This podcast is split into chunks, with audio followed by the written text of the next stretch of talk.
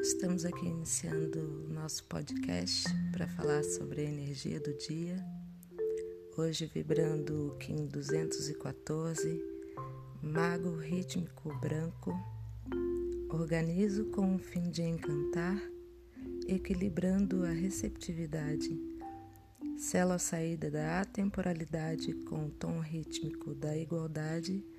Eu sou guiado pelo meu próprio poder duplicado o Mago Branco, nosso xamã do Tzolk'in, hoje guiado por ele mesmo, é o sexto tom da onda encantada da lua magnética vermelha, trabalhando as emoções nessa última lua do anel solar Tormenta Lunar Azul.